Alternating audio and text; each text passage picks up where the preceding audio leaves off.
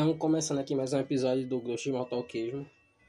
Como hoje, dia 25, é mais conhecido mundialmente, menos na China. Não, acho que na China também é Natal, acho que na China só não comemora a Páscoa. Mas voltando, conhecido mundialmente então, é Natal. E eu, como não sou uma pessoa amargurada, eu ainda gosto do Natal. Por isso que eu quis trazer um episódio com essa temática natalina. E nesse episódio eu vou falar do meu filme de Natal favorito. E deveria também ser considerado o maior filme de Natal já feito. Porque além de ser um dos filmes que compõem essa, esse grande manheirado, essa grande teia, que é o universo cinematográfico da Marvel no cinema, é a culminação de uma trilogia. E é claro que eu estou falando do Homem de Ferro 3, vulgo, o maior filme de Natal já feito. Repito, Homem de Ferro 3 é o maior filme de Natal já feito. A gente ainda pode discutir um Duro de Matar, um Rock 4. Mas como esses aí são filmes mais antigos, e o Duro de Matar, com a sequência dele, foi ficando pior. E eu, eu quero dizer só uma coisa. O Bruce Willis, ele é careca. Ele não poderia ter tanta respeito por uma pessoa careca não, mas eu vou relevar, porque o Terry Crews também é careca e eu respeito ele. Mas esse episódio aqui eu queria focar para comentar. Comentar por cima sobre o Homem de Ferro 3. É um filme muito inteligente, muito genial, que muita gente julga ele como ruim por causa da dessa é, é culpa desses youtubers aí que vê um filme e falar ah, furo de roteiro, então o filme é ruim. O que é que um furo de roteiro quer dizer que o filme é ruim? Os Velozes e Furiosos não tem roteiro nenhum. Pode-se dizer que é um grande furo. E os filmes são bons. Ao Mais Velozes e Mais Furiosos, que é o Velozes e Furiosos 2, o Too Fast e Too Furious. Meu amigo, que é aquilo. A amizade do Brian com Roman é o coração daquele filme. Só de falar que eu já estou emocionado, é um filmaço. Mas eu estou falando de muito outros filmes, não estou falando do Homem-Aranha, do Homem de Ferro 3.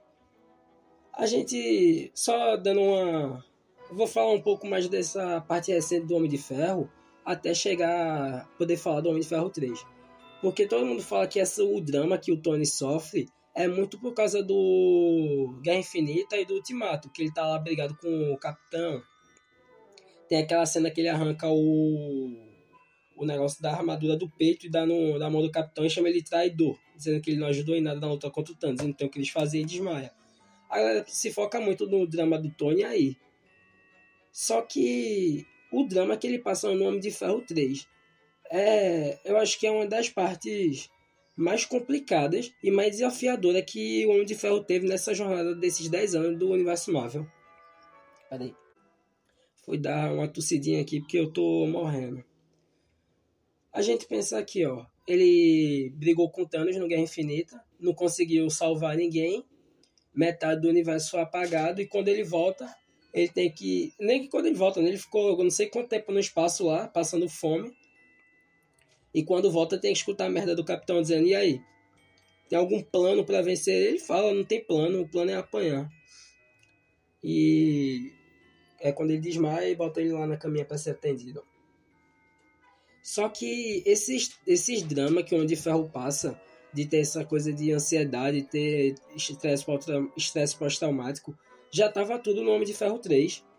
Vocês podem ver ali no Homem de Ferro 3, ele é logo após o primeiro Vingadores. Que o Homem de Ferro está totalmente sofrendo de ansiedade e essa crise pós-traumática por causa dos eventos que teve na Batalha de Nova York. Que ele foi.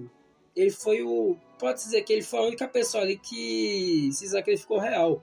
Que ele pegou o míssil que foi jogado para destruir Manhattan e foi com ele até dentro do buraco de minhoca e não sabia se ia voltar ou não ele desmaia e começa a despencar do ar até cair no chão e o Hulk pega ele no último minuto.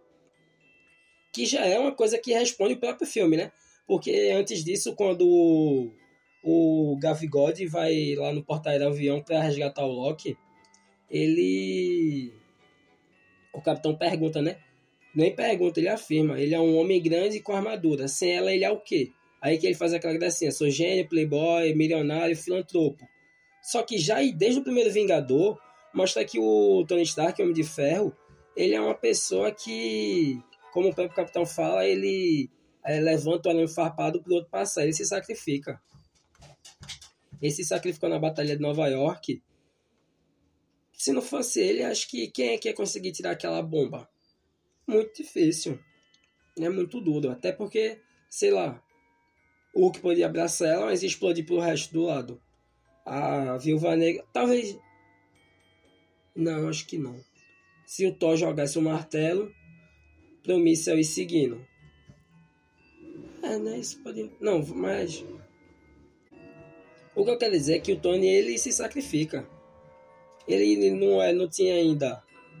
Ele não era um personagem totalmente ainda desenvolvido e totalmente heróico, mas ele já era uma pessoa que ele tinha essa coisa. Como ele ficou essa coisa traumatizada de ver aliens e ter aquela experiência que ele teve dentro do buraco de minhocas, que a gente chega no Homem de Ferro 3. Que eu já quero dizer que começa genial. Quando vem aquele loginho da Marvel, a música que toca é a música I'm Blue, daquela Torre Eiffel. Que na música ela fala. A música ela fala, né? Ela fala. Eu vou meter um inglesinho agora. Prepara aí. Ela fala. Listen up and hear a story. Vou traduzir simultaneamente. É, escuta. Você vai escutar agora a história. Aí fala. About a little guy. Sobre um rapazinho. É, that lives in a blue world. Que vive no mundo azul. And all day and all night. Em todo dia e toda noite. And everything he sees is just blue. E tudo que ele vê é azul. É, like inside and outside. Like inside and outside como dentro dele e fora dele. Já é exatamente o que o Tony tá passando nesse filme. Essa música Blue, I'm Blue, ela é totalmente falando sobre depressão, sobre esse carinha azul que vive no mundo azul e tudo para ele é azul. A casa dele é azul, os amigos dele são azul, ele é azul por dentro, por fora, como a música fala. O Tony tá nesse estado, ele tá depressivo. Ele já era, ele já não era uma pessoa muito estável nos primeiros filmes. Ele cobria essa esse vazio existencial que ele tinha no primeiro filme, Meu Nome de Ferro, fazendo o quê? Produzindo armas, é, pegando uma porrada de mulher.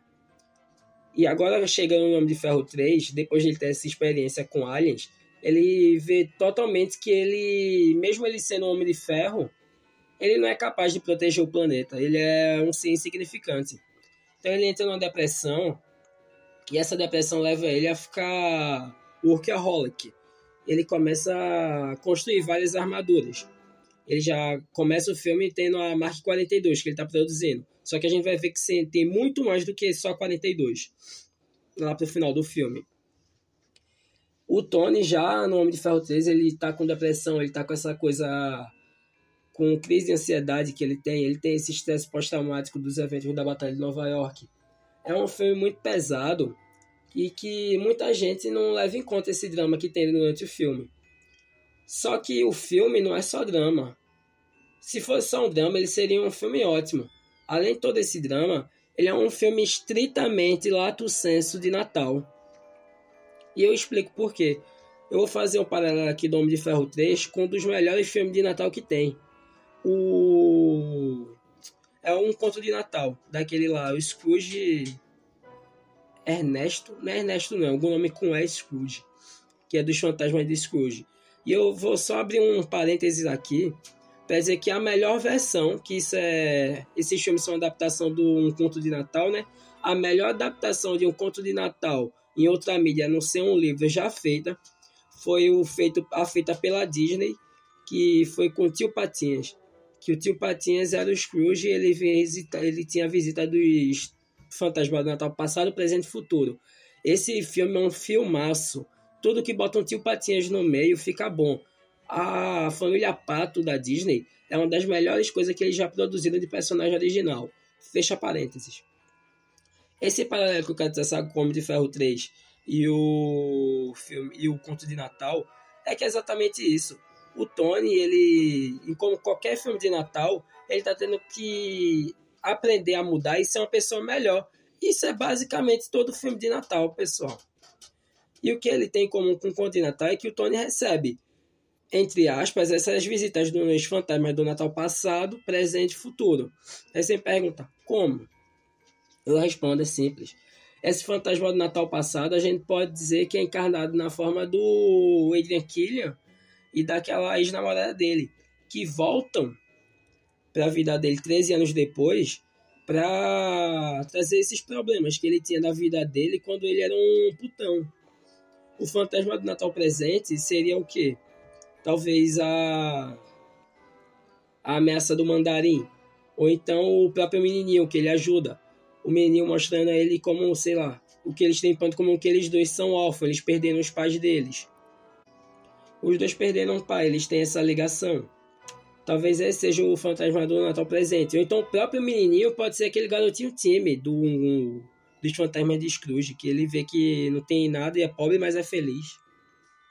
E o fantasma do Natal futuro talvez seja o quê? O pensamento do Tony no, na futura relação com a Pepper, a Pepper puxando ele para É exatamente isso. O fantasma do Natal futuro é quando ele percebe é, a influência que a Pepper tem em fazer ele tirar o, o reator arc do peito e deixar de ser o Homem de Ferro.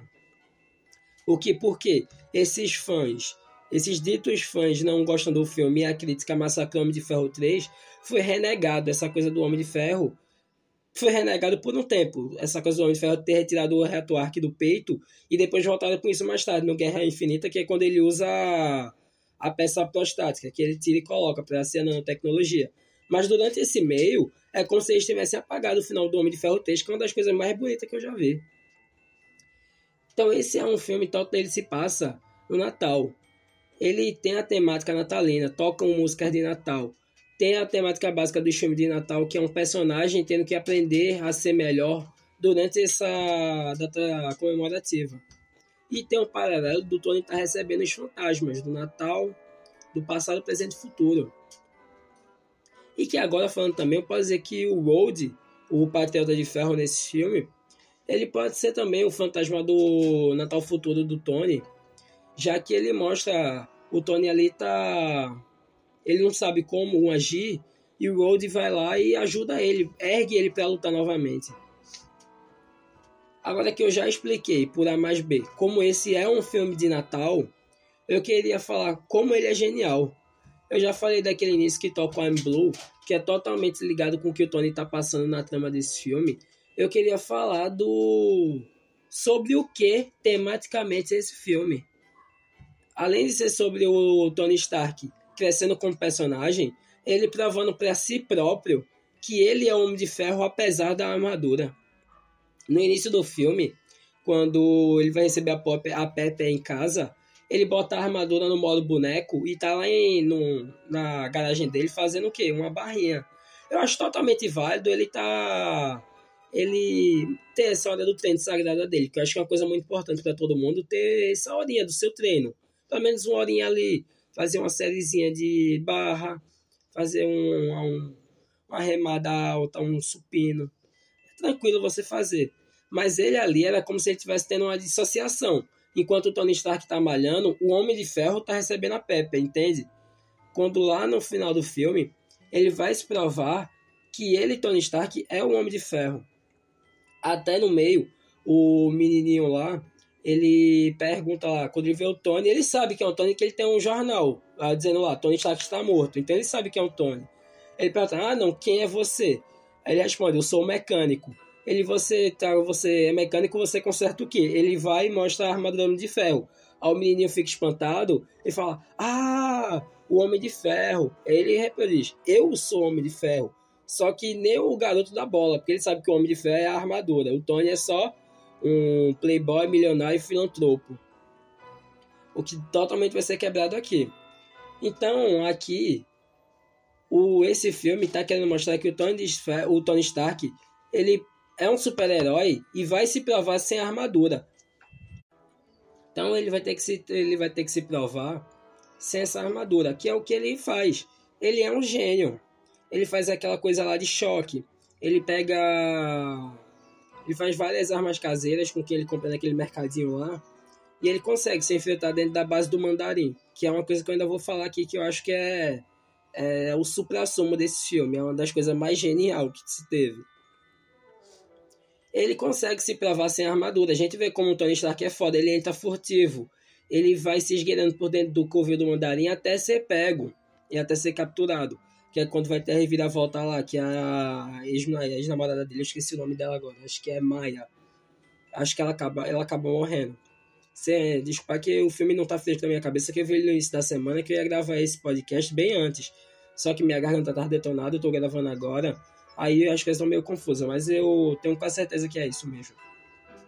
Que até depois o Road vem ajudar ele, ele também se prova sem armadura. Que o vilão lá, o careca, outro careca, meu Deus, começa lá a colocar a mão quentinha na barriga dele, que é quando ele sai da armadura e já vai dando um murrão nele. Ele vai com a arma Tony enquanto Tony tá fazendo lá o negócio para chamar a armadura. Os dois se provam sem armadura, que é até é o que esse filme quer fazer com o Tony, que é que ele evolua como personagem, que é que ele se prove que ele é um personagem forte, ele é um, um herói de fato. O poder, ele pode precisar da armadura para lutar, sei lá, com alienígena, com Thanos, mas o intelecto dele, o cérebro dele, já torna ele uma pessoa muito além, muito além. Ele é outro nível. E uma coisa que eu queria deixar aqui registrado é que essa trama de se provar sem um uniforme, também do Homem de Ferro 3, foi usada no Homem-Aranha de Volta ao Lar. Que é uma coisa impensável de se fazer, porque o Homem-Aranha não precisa se provar sem um uniforme. Ele é um Homem-Aranha, ele tem poderes. Por que ele precisaria se provar um uniforme? É uma coisa que até o Sem Volta para Casa eu ficava muito confuso com o Homem-Aranha do MCU, porque eu não sabia se ele tinha poderes ou não. Porque ele dependia muito do, da tecnologia do traje Stark, do, do Aranha. Do traje, seja do traje básico ou do Aranha de Ferro. Porque num filme que você vai fazer do Homem-Aranha, que já tem lá a figura do Tony Stark, ele teria que se provar sem o uniforme. Gente, ele tem super força. Ele tem super força, ele tem super força, ele é inteligente pra desgraça, o Peter Parker. Ele faz a, o fluido de teia nesse universo. Então não tem pra que ele tá se provando. Até na parte do filme, quando ele vai fugir da escola, ele dá um pulo da desgraça. Pra que, que ele tem que se provar sem uniforme? Fecha esse parênteses. Então, nesse filme aqui do Homem de Ferro 3, outra coisa genial, além dessa. Antes de falar do Mandarim, que eu quero muito falar dele, eu tenho que falar do Robert Downey Jr. Porque esse homem tá entregando interpretação aqui, esquece. Ele só foi interpretar o Homem assim de novo tão bem no Ultimato, naquela cena que ele tá magrelo e ele vai confrontar dizendo Steve, você é um traidor. A fisicalidade que o Robert Downey Jr. bota nessa cena aqui, você já vê lá desde o início lá, quando ele tá fazendo aquela dancinha para chamar a armadura.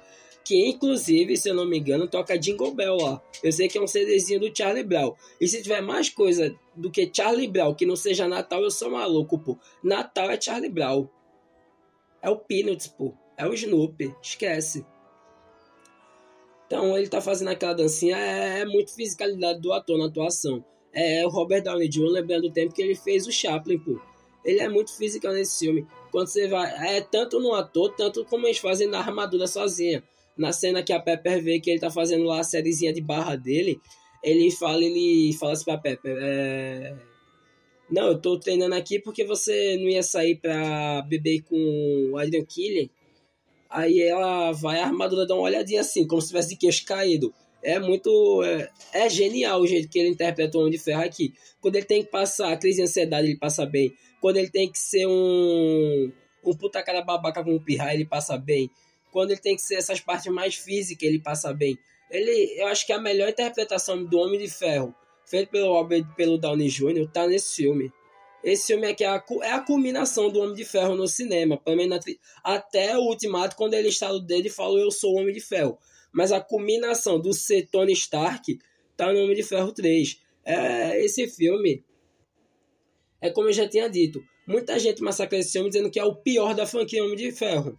Mas vamos olhar aqui em retrospecto. O primeiro filme ele é legal, ele é bacana. Só que é, acho que falta alguma coisa nele. Mesmo eu, na minha visão, o primeiro Homem de Ferro é o melhor da trilogia. Em segundo melhor vem o terceiro filme. Porque o segundo filme eu achei ele muito. Tra... Eu não achei ele tão legal. O, eu gosto. O, o Antovanco é o meu vilão favorito dentre esses três filmes. Eu gosto muito dele. Ele fala lá o meu pássaro, meu pássaro, eu quero o meu pássaro. Isso me cativa, pô. Eu gosto muito dele. Toda vez que o Antovanco fala sobre o meu pássaro, me cativa muito. Eu gosto dele isso. Agora a parte lá dele do com chicote, fazendo. Ah, eu lembrei ele. Ser piloto sem piloto é melhor. O Antovan com ele é animal, pô. Eu, eu, eu adoro a dublagem dele ficar, meu pássaro, eu quero meu pássaro. Isso pra mim é, é ouro. Eu amo, eu gosto do Homem Ferro 2 por causa disso. Mas tirando isso, o filme ele é bem caidinho. A parte do Homem Ferro que ele vai fazer. Sabe como é que eu vou para o banheiro de ser na armadura? Hum, já fui. Ah, legal. Só que o Homem de Ferro 3, por ter esse clima natalino, por ter essa drama que o Homem de Ferro tem que enfrentar, e por ter essa reviravolta do Mandarim que eu vou falar agora, com certeza é muito melhor que o filme 2. O Mandarim, você, nos primeiros trailers que tinha, tinha lá o Ben Kingsley. Todo mundo, pô, o Ben Kingsley é uma topica, velho. Ele é o, Bar, ele é o Barbosa no Piratas do Caribe. Ele é um ator sensacional, ele é outro nível. Ele vai ser o Mandarim. E a gente até pensou, nossa, é uma. É uma nova roupagem que trouxe pra ele, além de ser, de ser esse vilão chinês caricato, tá trazendo ele para um mundo pensando numa lógica após 11 de setembro. Trazendo ele para ser uma espécie de vilão terrorista afegão. Toda aquela ceninha que tem com o mandarim do Ben Kingsley, ele falando, eu vou ensinar a América, eu vou mostrar como é que se faz. Então, é muito engraçado, pô, eu não sei como é que ela não olhou aquilo, cascou o bico, pensando que era uma coisa do Zorro Total, não. Quando ele vai falar lá, vocês disseram que eu matei três pessoas. Eu matei nove. Aí corta pra carinha dele todo fofo. Ele falou: É, é, eu, eu, eu matei, eu matei. Ele gaguejou, pô. Como é que um terrorista vai gaguejar? Esquece. Quando a gente tem. Quando o Homem de Ferro invade lá, E ele vê que é só um ator, é o Trevor que tá lá interpretando. O Ben Kingsley, ele é genial. Você tem que imaginar que esse homem, ele tava atuando. A atuação que ele fez foi de. Ele era o Trevor o Ben Kingsley era o Trevor, que estava atuando como mandarim. Ele estava fazendo um ator canastrão, atuando como um terrorista foda. A metalinguagem, a metalinguagem já.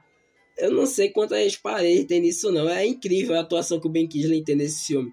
E o que ele vai voltar depois, que eu achei in incrível ver ele em Shang-Chi. Foi uma das melhores coisas que eu vi nesse filme. Foi o Trevor estar em Shang-Chi ele todo dia ela se apresentando como algo acho que Hamlet ou Macbeth para o verdadeiro mandarim, né, o pai de Shang-Chi. Eu acho na malha essa reviravolta que pegou todo mundo de surpresa que o Ben Kingsley não era o verdadeiro mandarim. Acho que só pegou de surpresa até o trailer. Quando a gente começou a ver o filme, que veio aquele Adrian Killian lá, todo mundo já sabia que ele era o mandarim. Aí quando vem lá no final que ele grita, I am the mandarin. É horrível, pô. Todo, ah, pra que ele gritar aquilo? Só sei lá. A fala não precisa usar mandarim, não. Eu sou um vilão de fogo, acabou.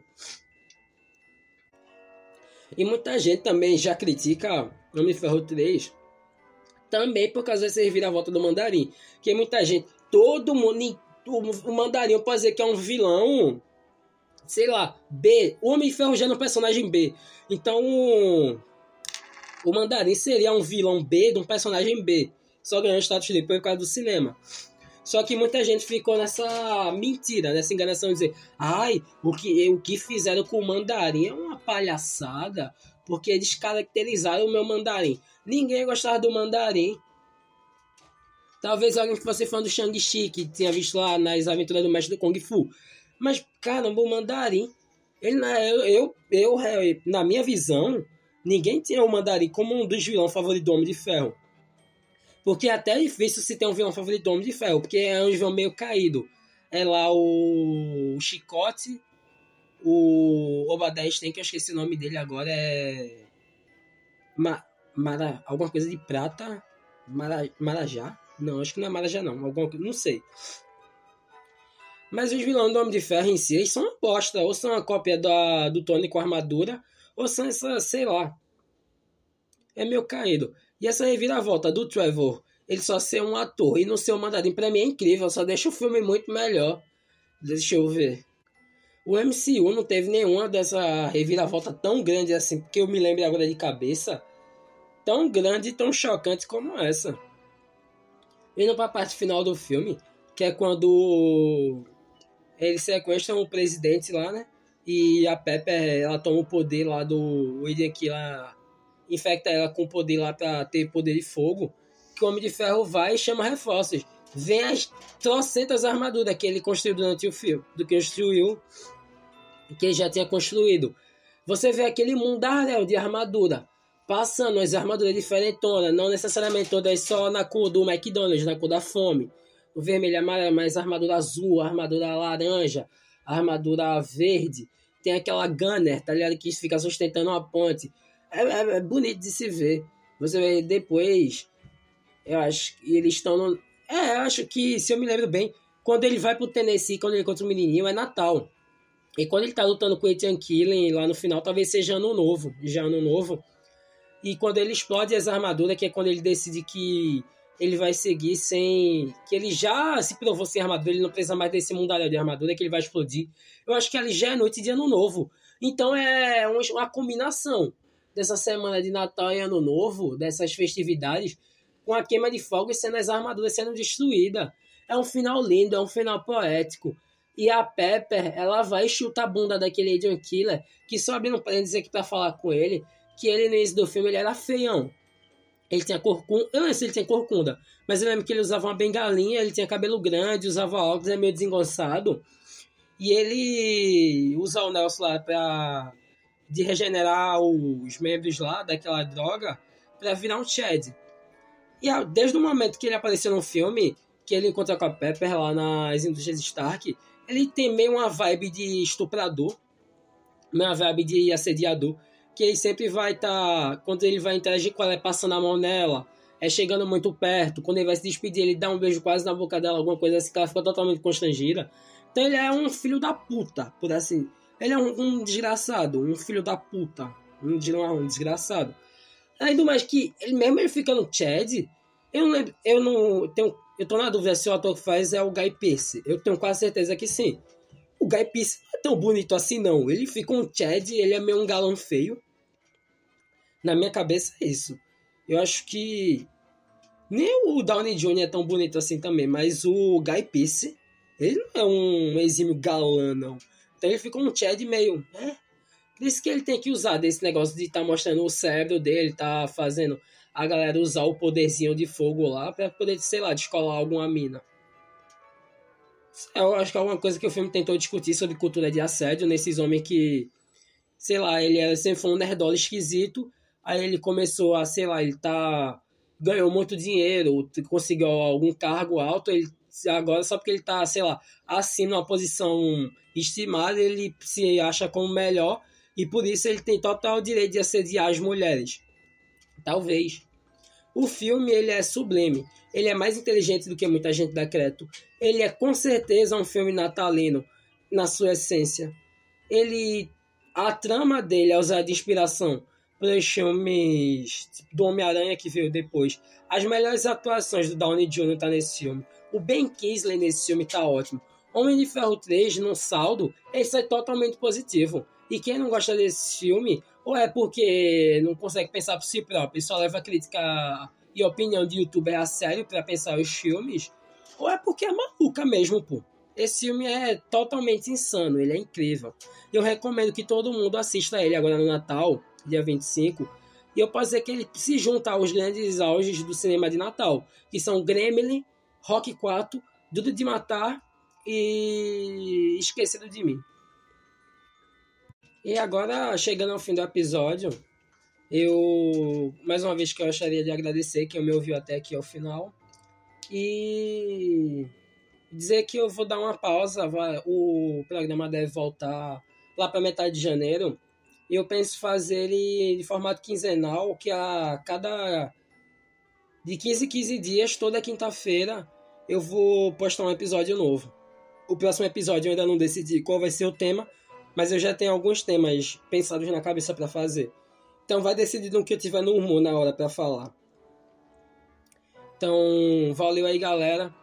Continua aí, divulga nós, arrasta pra cima, valeu. Bom Natal aí pra todo mundo e feliz ano novo. Espero aí que todo mundo aí beba muito no ano novo e vá parar no IML com como alcoólatra. No Natal, todo mundo de boinha com suas famílias, comendo ali um piruzinho, um salpicão, uma rabanada de boa. Ano novo, pode tacar o caralho, se foda, tem que se estragar mesmo. Vamos se estragar no ano novo que a gente não tem mais nem sabendo se Natal, se carnaval vai ter.